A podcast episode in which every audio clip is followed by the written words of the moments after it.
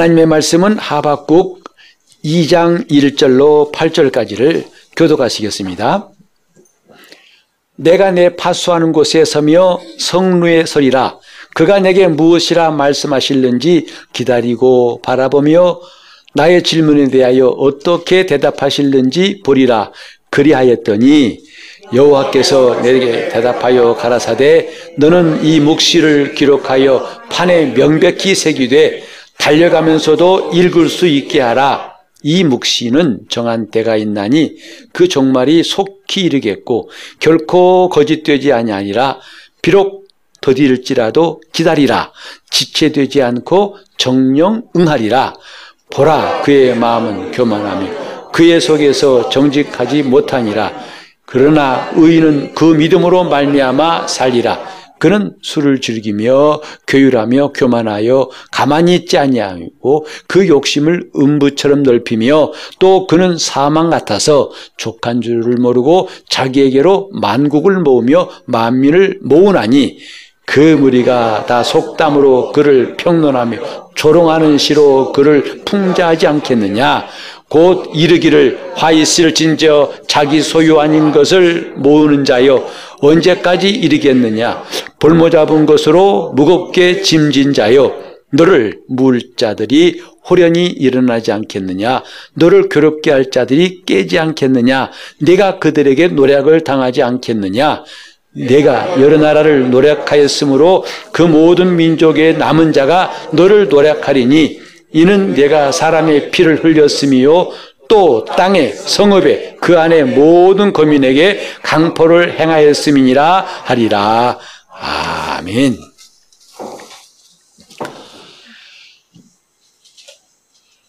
여러분, 과연 믿음이란 무엇일까요?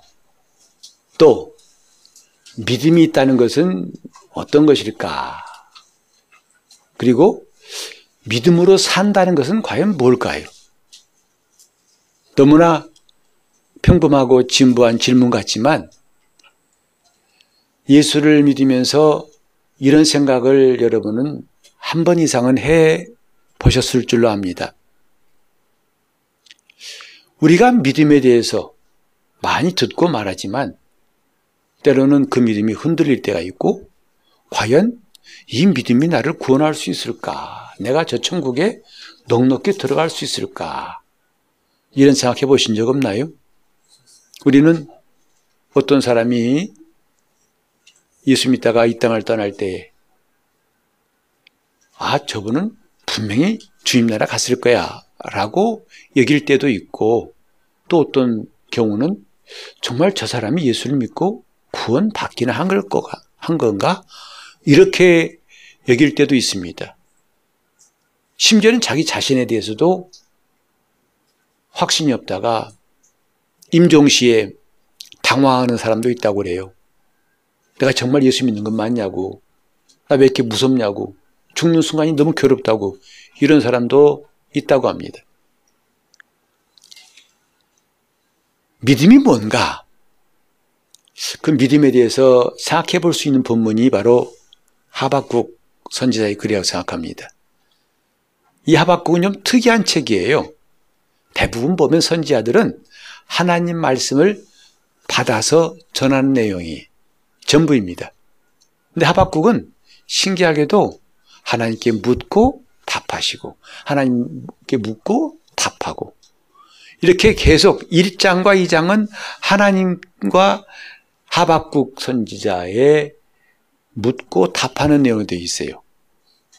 그리고 마침내 답을 얻은 하박국이 기뻐서 찬송하는 내용이 3장에 있습니다. 비록 짧은 성경이지만 우리가 평소에도 많이 읽는 성경은 아니잖아요. 그런데도 이 짧은 성경이지만은 그 울림은 큽니다. 이것이 결국은 신약에 특히 바울에게 그대로 이 말씀이 인용돼 가지고 로마서 1장 17절에도 오직 의인은 믿음으로 산다 하는 아주 강력하고 중요한 메시지를 전하게 되었고 신약 성경 전체에서도 이 내용은 중요한 어, 주제가 되고 있습니다. 그리고 여러분이 잘 아시다시피 16세기에 종교개혁했던 말틴 루터도 이 말씀을 붙잡고 종교개혁의 모토로 삼았지 않습니까? 하지만 이게 짧지만은 굉장히 파급력이 컸던 성경 중에 하나가 바로 하박국이고 그리고 그것이 또 우리에게 공감을 주는 게 뭐냐면 또큰 어, 감동을 주는 메시지가 뭐냐면 지금 이 하박국이 질문한 것입니다. 하나님께 질문한 거예요. 그 질문 내용이 첫 번째 뭐냐면 하나님 정말 저는 이해가 안 갑니다. 이렇게 유대 백성이 하나님 앞에 죄 짓고 불의하고 악하고 도덕적으로 영적으로 타락하고 있는 거 왜 하나님 가만 두고 계십니까? 이미 이미 북쪽의 이스라엘은 아수르에게 망한 다음이에요. 근데 아직도 정신 못 차리고 유다는 똑같이 오히려 이스라엘을 능가할 만큼 하나님과 등을 돌리고 죄짓고 있습니다. 또 도처의 불의가 횡행하고 있습니다. 악한 사람은 잘 되고 뭔가 착하고 선하게 사는 사람은 자꾸 무너지고 좌절합니다. 하나님 왜 보고만 계십니까? 이거 안 되지 않습니까? 라고 하나님 앞에 질문하고 질문하는 것이 하박국 선지자였죠.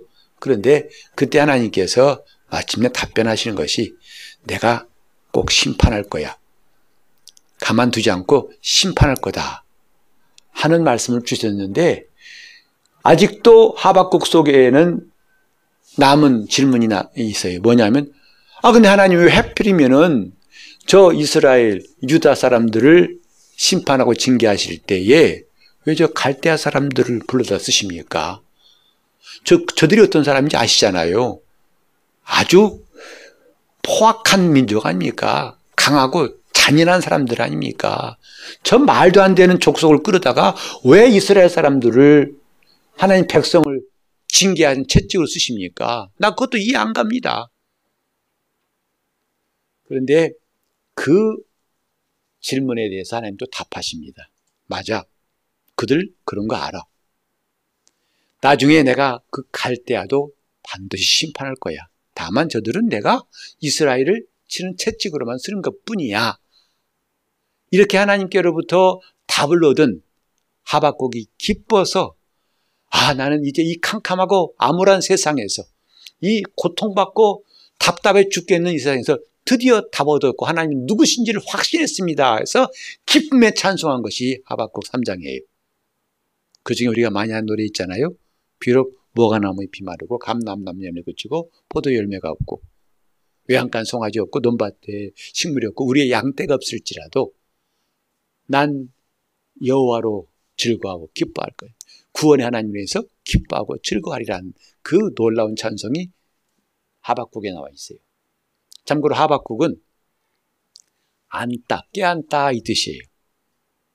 품에 안다 이런 뜻인데 이 하박국 선지자의 태도가 특히 오늘날 우리에게도 큰 울림을 주는 게 뭐냐면 먼저 문제에 대해서 특히 신앙 문제에 대해서 갈등하고 고민하는 모습 남 얘기 아니잖아요. 오늘 여러분은 신앙생활 하면서 갈등 없으십니까? 고민 없으십니까?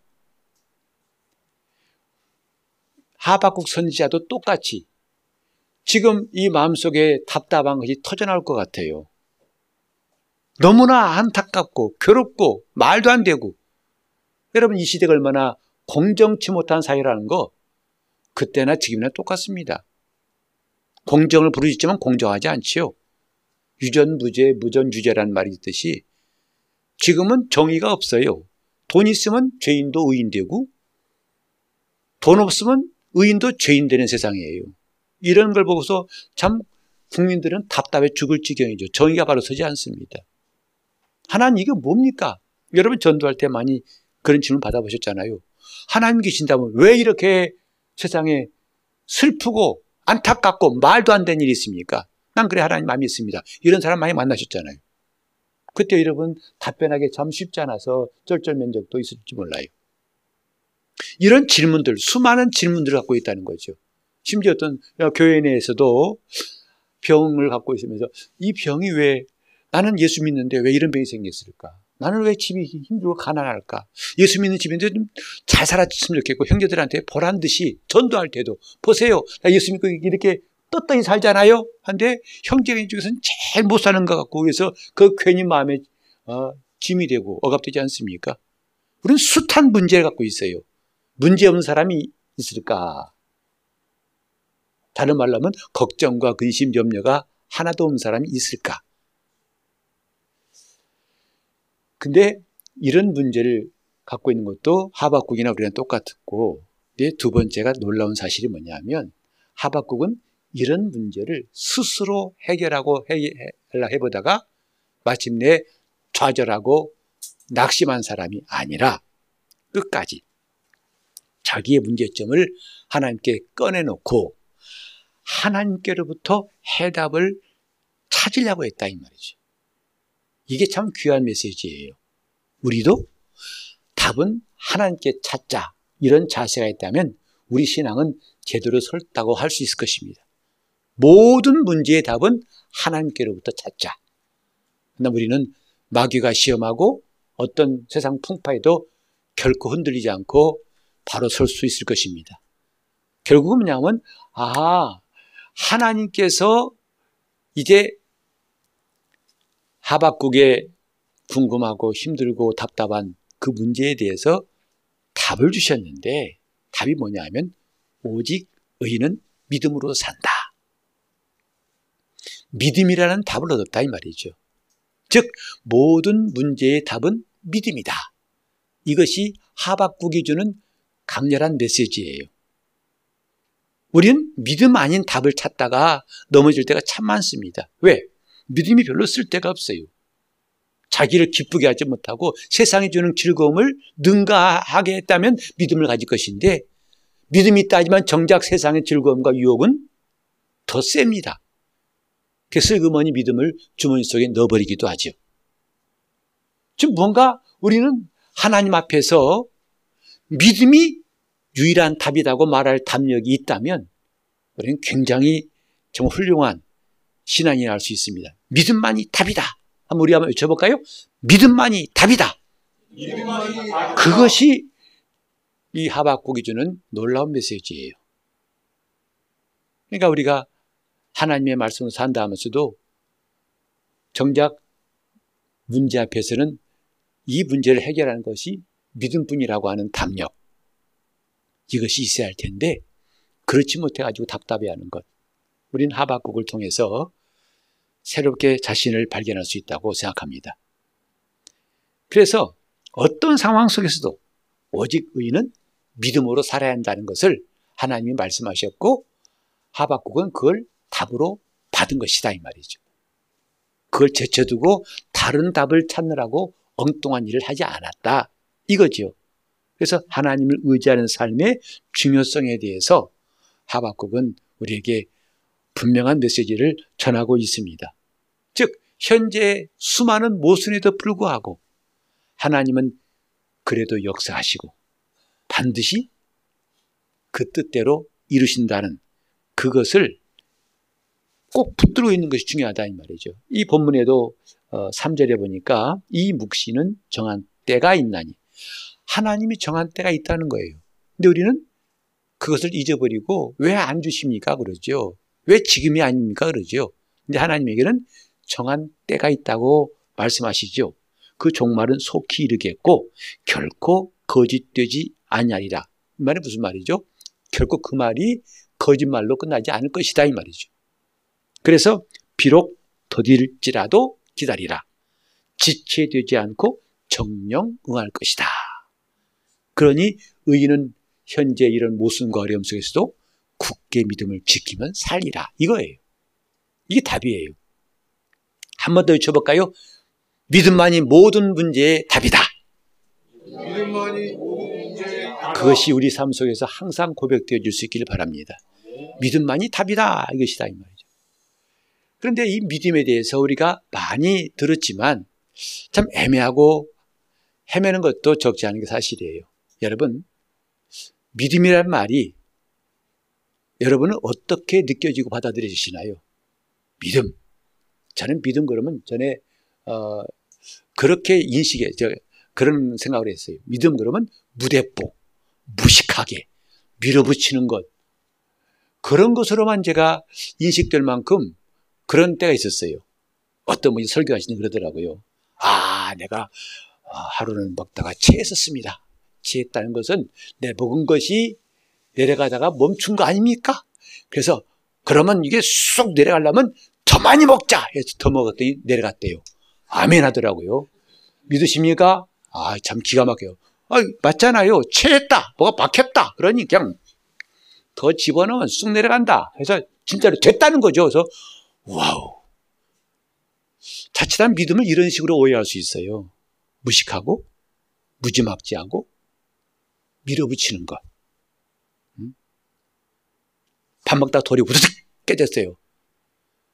삼키세요, 믿음으로. 그건 믿음이 아니에요. 뱉으시는 게 좋아요.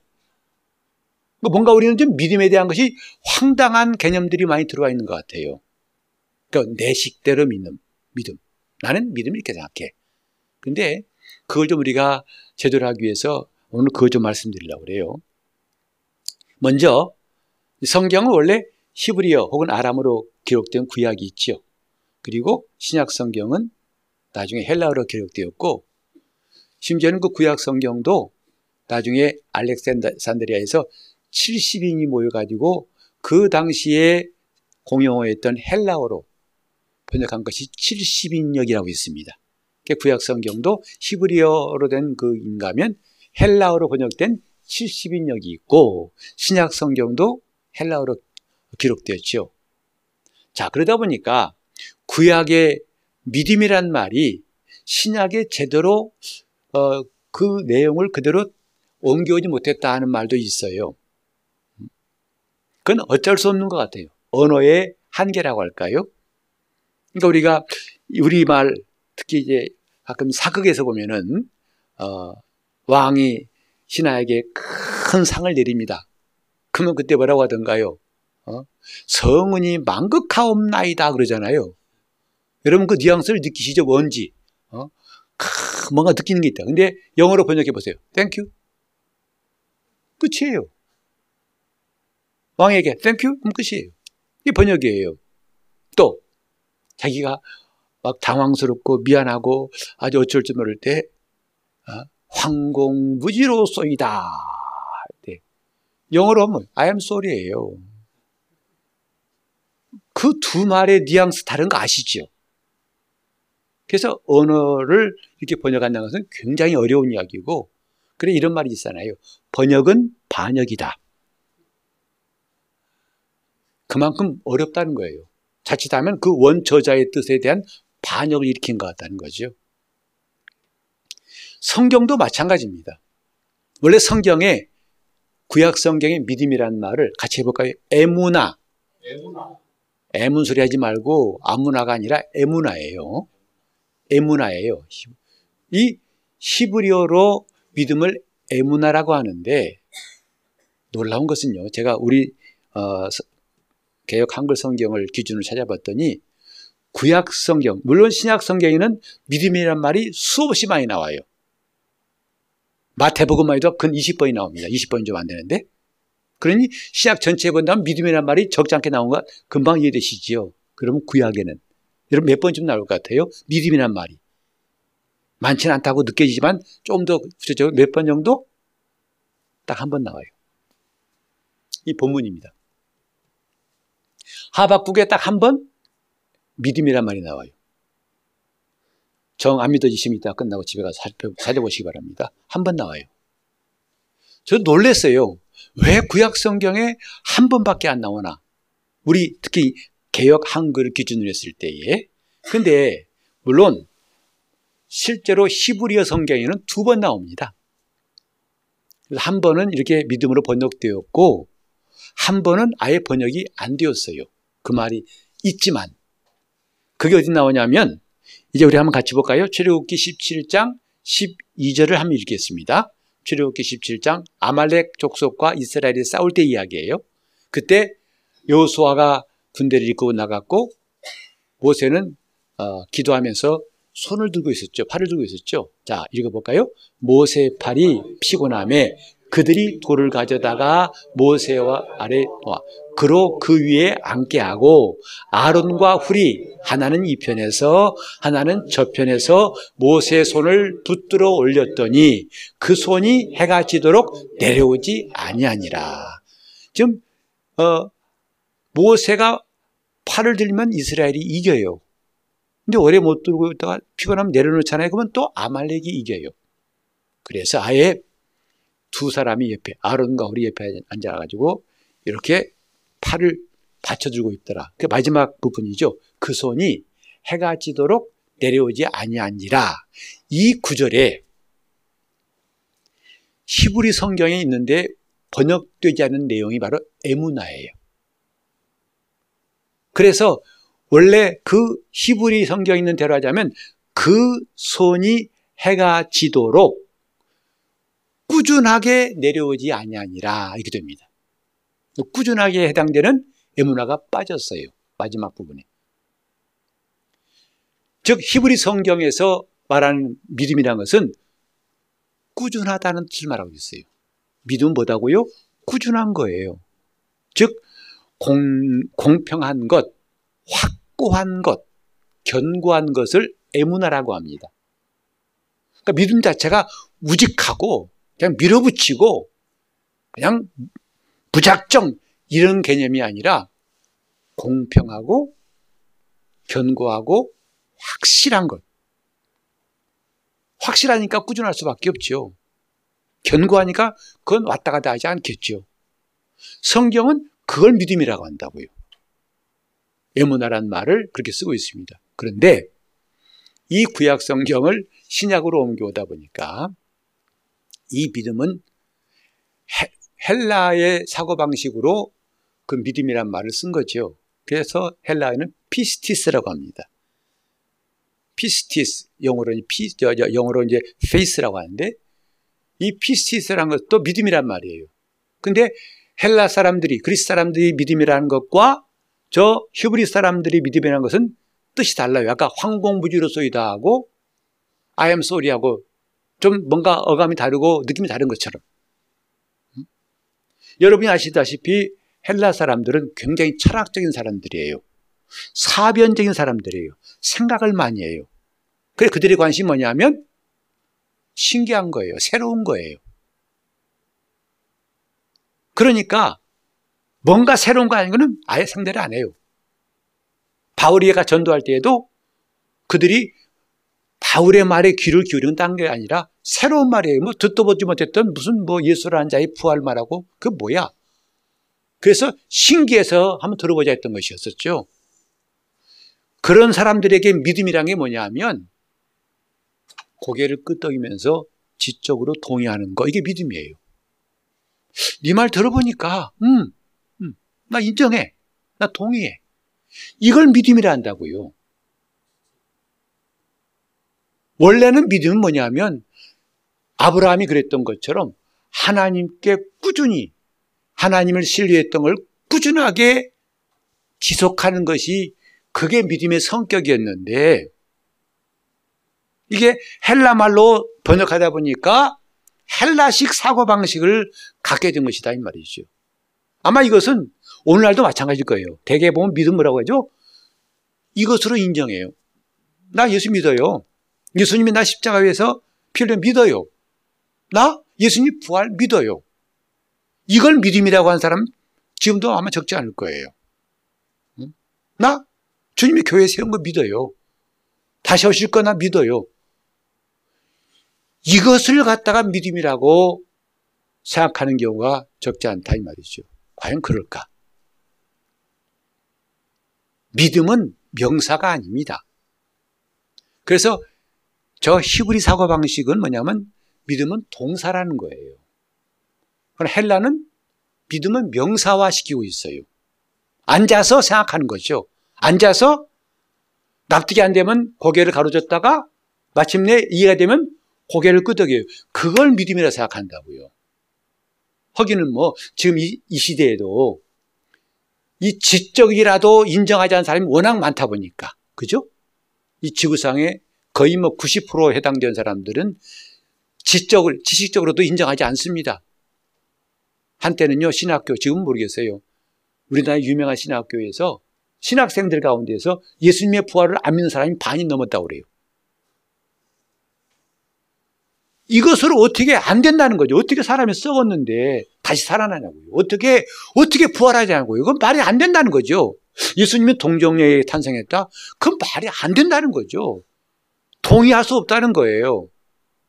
그러니 신학생이라고 하면서 자기는 예수를 전한다면서 예수의 부활도 그분의 탄생도 다 퀘스천 마크예요. 이런 형편이니까 그나마 고개를 끄덕여주고도 고마울 거예요. 그죠? 예수 믿습니까? 음, 믿어요. 이것도 굉장한 거 아니겠어요? 하지만 성경은 그걸 말하지 않습니다. 그걸 통렬하게 시작한 사람이 누구냐면 야고보예요. 너희가 믿음이 있다고 행치한다면 그 믿음은 죽은 거다. 영혼 없는 몸이 죽은 것처럼 행함이 따르지 않는 믿음은 자체가 죽은 것이다. 이런 야곱의 강력한 메시지 때문에 정경 66권의 가장 나중에 들어온 책 중에 하나가 야고보서예요. 그 야고보서를 성경에 넣을 거냐 말 거냐 정말 경론을 벌였었죠. 왜? 믿음으로 의롭다 한 이 성경의 메시지를 정면으로 반대하고 있지 않느냐. 이래서 했던 것이지만 결국은 성경이 들어왔고요. 그리고 우리는 그 야고보서의 진가를 확인해야 할 때가 왔어요.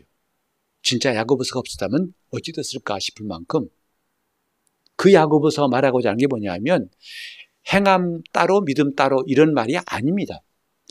믿음과 행함이 있는데 행함이 더 중요하다고 한 것이 결코 야고보가 말하려는 것이 아니에요. 야고보가 말하자고 했던 것은 행함과 믿음은 동체다 이게 동체 일심 동체라는 거예요. 나눌 수가 없다는 것이 야고보서의 메시지입니다. 그게 히브리자의 사고 방식이에요. 에무나의 뜻이라고요. 그러니까 에무나라고 한 것은 꾸준한 순종을 말하는 거예요. 즉 계속해서 꾸준하게 모세의 팔이 내려오지 않았던 것처럼 왜? 모세의 팔이 올라가야 이기잖아요. 그러므로 그것을 꾸준하게 팔이 들려 올라간 것 같이 꾸준한 것처럼 하나님 말씀을 꾸준하게 순종하는 것이 믿음이다. 이게 성경적인 의미예요. 그래서 믿음이란 왔다 갔다 하지 않고 했다 말았다 하지 않고 갔다 왔다 하지 않고 꾸준하게 꾸준하게 가는 거예요.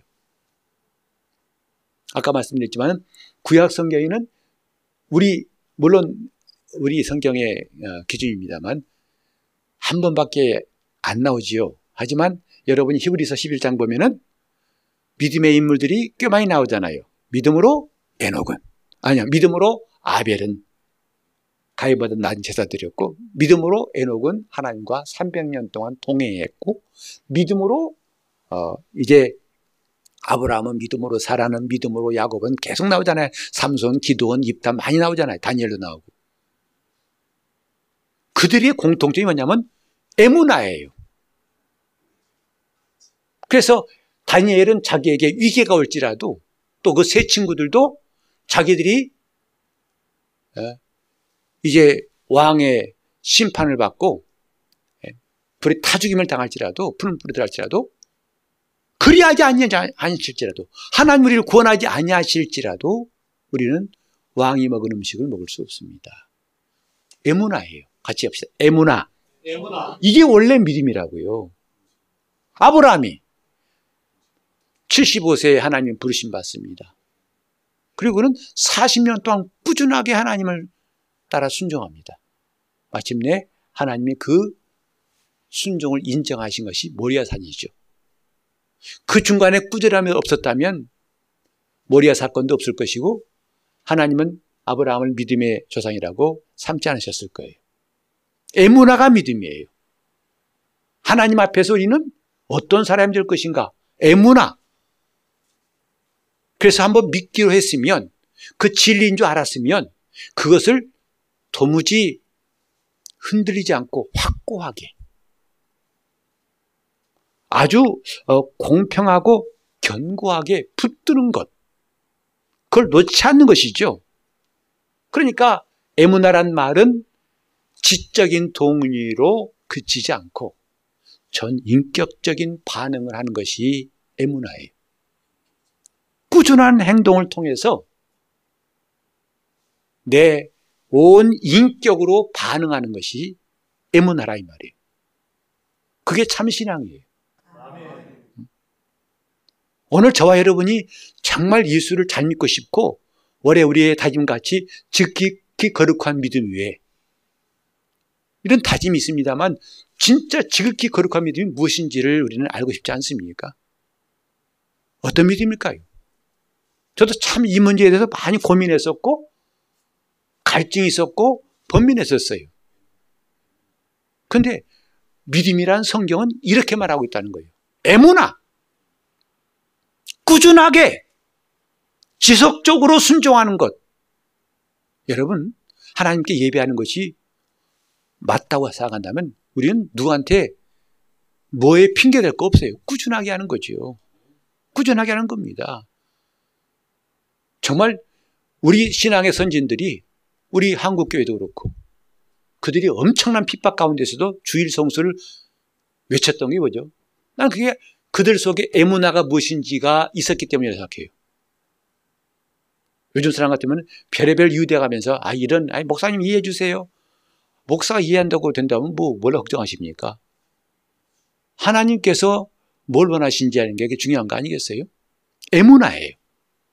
하나님, 나는 이렇게 이 말씀이 진리인 줄 알았습니다. 베드로처럼 영생의 말씀이 여기 계신 줄 알았기 때문에 내가 누게로 가오리까? 애문하거든요. 요한복음의 모든 믿음이란 말은 거의 다 동사로 되어 있어요. 행동이다 이 말이죠. 앞으로 저는 여러분과 함께 이 애문화에 대해서 좀 더 깊이 알아보고 싶어요. 아까 말한 세 가지 질문. 믿음이란 무엇일까? 그 다음에 믿음이 있다는 건 뭘 말한 것일까? 그리고 믿음으로 산다는 것은 어떤 것일까? 이것을 올해는 좀 구체적으로 하나하나 우리가 알아갔으면 좋겠습니다. 그래야 그 위에 집을 짓지요. 이런 기초도 엉망인데 지어봤자 나중에 다 무너지지 않겠습니까? 하나님 앞에서 우리는 꾸준한 순종하는 것이 정말 중요하다고 하는 사실. 이 시간 깨닫습니다. 기도도, 아, 주님께서 우리 기도하래 하셨지. 시험에 들지 않는 건 기도밖에 없다고 하셨지. 뭐, 꾸준하게 기도하는 거예요. 그게 믿음이에요. 하나님께서 우리에게 하시는 모든 일은 비록 때로는 이 일이 안 되는 것 같고 불행한 것 같지만 하나님은 모든 것이 합력해 선을 이루신다고 했지. 그니 감사하는 거예요. 꾸준히 감사하는 거죠. 그러니까 우리 신앙생활에 이제 앞에 있는 부사 하나 더 붙입시다.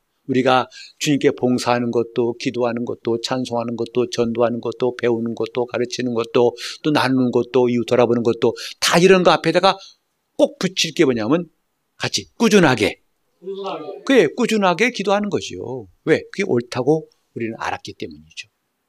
꾸준하게 찬송하는 거죠. 왜? 그것이 주님을 기쁘시하는 거라고 성이 말씀했기 때문에. 꾸준하게입니다. 애문화예요. 신앙의 이런 꾸준함을 갖다가 다른 말로 하면 신앙의 정절을 지킨다고 하죠.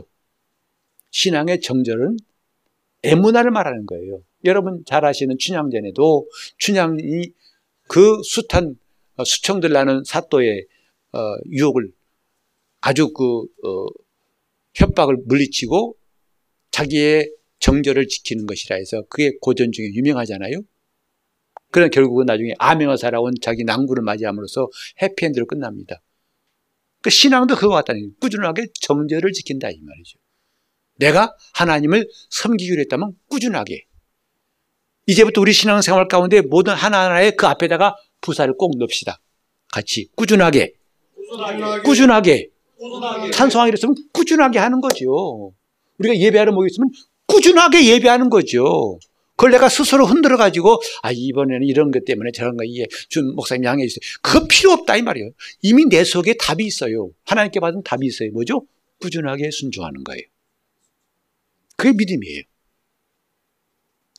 놀라운 것은 하박국이 믿음으로 살리라 하면서 그가 처음 했던 것이 뭐냐면 그것은 자기 속에 있는 생각, 상상이 아니라 현실로 나타났다는 거예요. 하나님은 때가 되니까 갈대아 사람을 사용해서 이스라엘을 무섭게 그들이 다 망해버렸잖아요. 나중에는 포로로 잡혀가가지고 70년 동안 그들은 아주 고통스러운 세월을 살았잖아요. 여기 2장 3절에 있는 것처럼 이 몫이는 정한 때가 있다. 반드시 이룰 거야. 그러니까 더딜지라도 기다려봐. 이 말씀이 이루어지는 것을 봤다는 것. 여러분 이게 선지자들이 정말 목숨을 걸고 하나님 말씀을 전했던 게 뭐죠? 이 말씀은 꼭 이루어져. 반드시 이루어진다는 것. 그 선지자들 치고 곱게 죽은 사람이 별로 없어요. 돌에 맞아 죽고 별의별 핍박 다 당하고 정말 고난의 일이 같습니다. 왜? 사람들 비위에 거슬리거든요. 쟤는 통나 기분 나쁜 말만 해. 아, 하나님 말씀 전한다면서 저거 뭐야? 죽여버려. 없애버려. 에레미야도 그 구덩이 갇히기도 하고 참 고통 많이, 그 눈물의 선지를 하잖아요. 왜 그렇죠? 하나님 말씀을 하니까 너는 말도 안 돼. 말도 안 되는 게 뭔지 아십니까? 에리에미야는 그랬어요. 야, 너희 하나님 뜻은 뭐냐면 바벨론으로 잡혀가는 거야. 그러니 그 당시 왕을 비롯해 백성들이 이 속에서 불이 안 나겠냐고요. 너는 어찌 된 것인지 하나님의 선지자라면서 하나님 우리를 구원하시고 바벨론을 물리치시고 우리를 승리하게 하신다. 이렇게 말해야지 포로로 잡혀가야 한다고? 정말 열받은 거죠. 덕분에 에레미야는 무척 고통당했습니다. 음? 핍박받았죠. 근데 하나님 말씀 이루어졌어요. 믿음이라는 것은 현실 속에서 체험되는 것이에요. 우리 내 생각 속에서 맴도는 게 믿음이 아니라 실제로 역사 속에서 그 믿음의 사람들의 일들은 분명한 경험이 있고 결과가 있었다 이 말이죠. 오늘 보세요. 오늘 우리 믿음이 과연 내 삶 속에 변화를 일으키고 있는가? 믿음이 나로 전에 했던 것을 하지 못하게 하고 가고 싶은 것을 가지 못하게 하고 가기 싫은 것을 가게 하고 이런 일이 있느냐 이 말이죠. 그런 거 전혀 없으면서 나는 믿음이 있다 한다면 저 헬라 사람들이 말하는 믿음과 다를 바가 없어요. 그냥 사고적, 사변적인 믿음이에요. 지적인 동의예요. 목사님, 나 성경 말씀 진리인 거 믿어요. 그러나 꼼짝도 안 해요. 자기가 하고 싶은 대로 다 해요.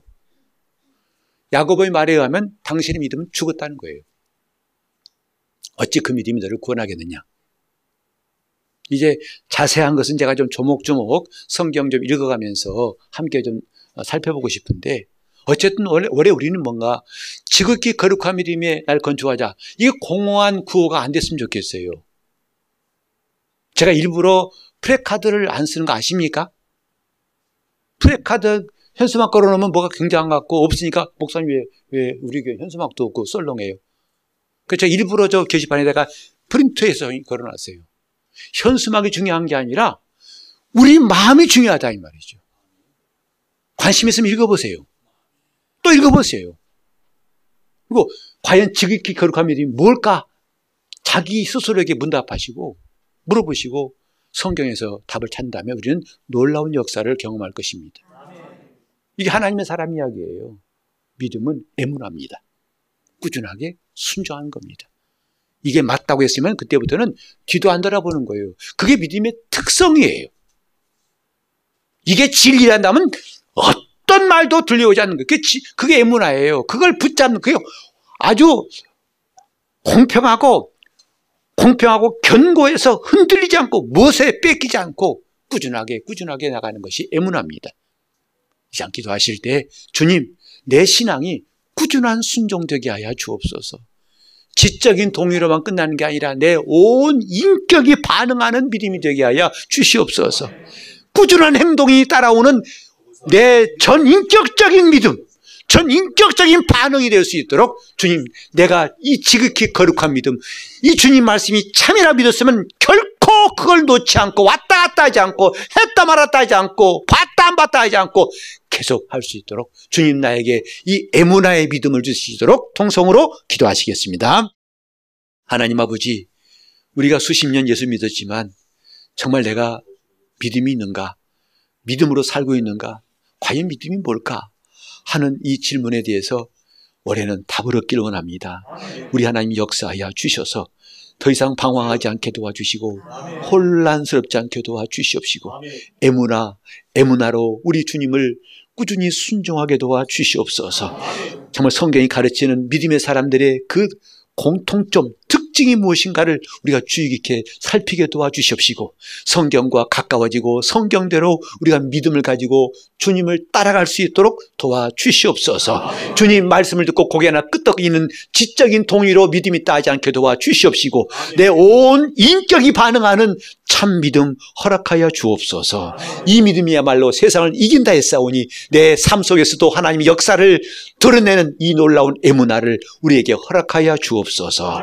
예수 이름으로 기도합니다. 아멘.